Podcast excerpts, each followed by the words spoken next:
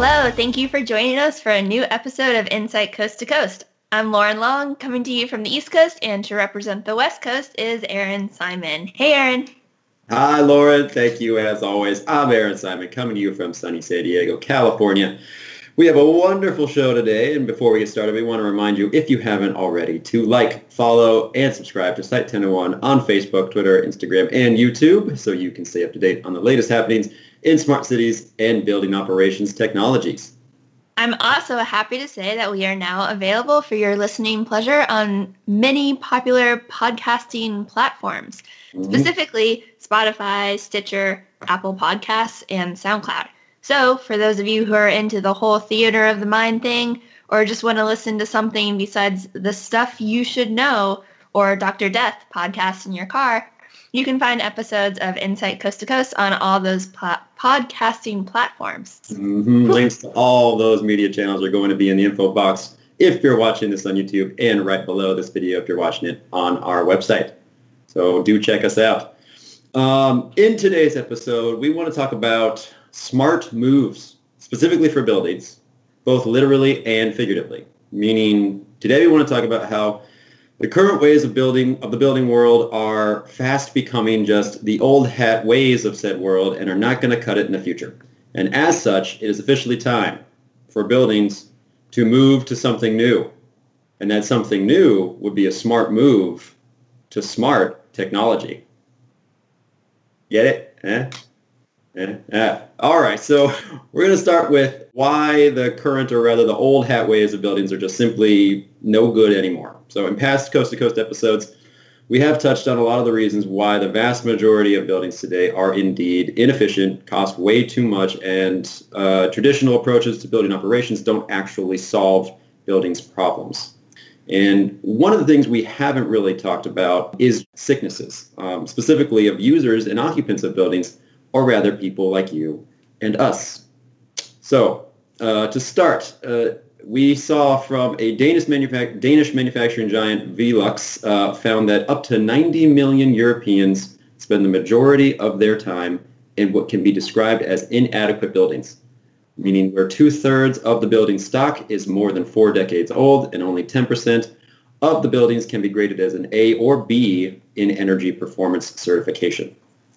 Now, of course, when people are in areas that are too cold, poorly ventilated, or just even noticeably uncomfortable for more than simply two hours a day, they are twice as likely to report poor health conditions and slow brain functions. Hmm. I always liked the idea of hibernating in cold weather, so it's, it's nice to know that cold conditions are scientifically slowing down my brain processes and it's, it's not just in my head. It is absolutely pure cold biology. Another survey we found from the World Green Building uh, World Green Building Council showed 81% of respondents have trouble concentrating if the indoor temperature is again just simply noticeably uncomfortable, and 62% said it would take them uh, a quarter or rather 25% longer to conduct a task if their temperature was too hot for them to actually be in the building.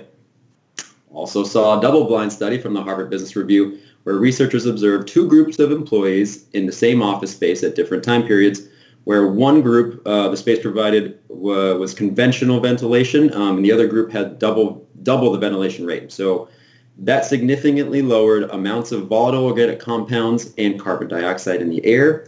And both groups were given standardized tests at the end of each day to try to quantify their cognitive function. The results showed that the biggest improvements in areas that tested how workers used information to make strategic decisions and how they plan, stay prepared, and strategize during crises were particularly noticeable in the group where the double ventilation happened.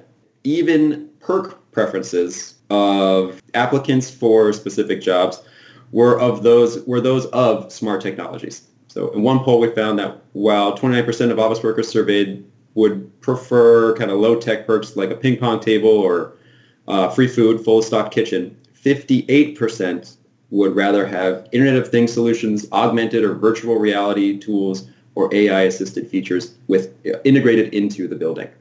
Wow. So, arguably, of course, uh, getting these these high demand perks would prove to make the building more enjoyable, for those majority of requesters and ultimately lead to a more productive environment and better building.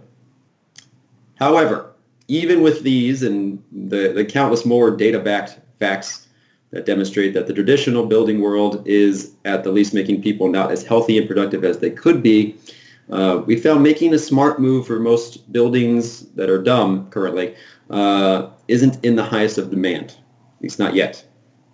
So one may ask, what's the holdup?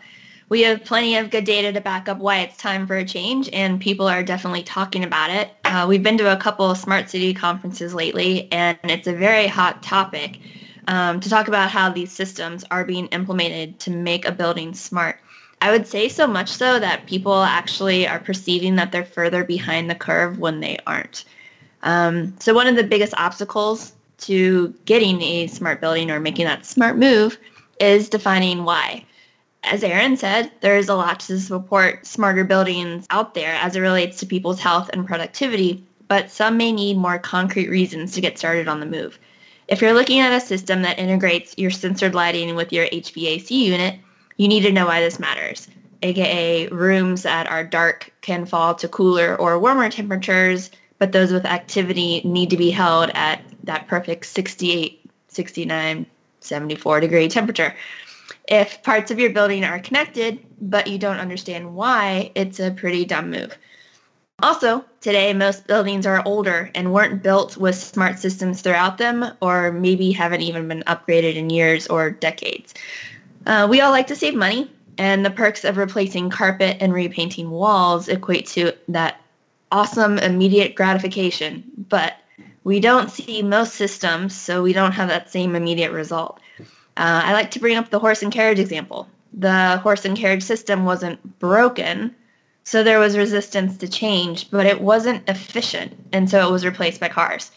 So the need to upgrade your buildings might not be obvious, and there are other issues that complicate it all, um, such as older systems not working with new technology, having to teach staff new software or processes, and an overall lack of standardization. So while it's not an immediate change to become a smart building, the moves to get you to smart are simple enough to start.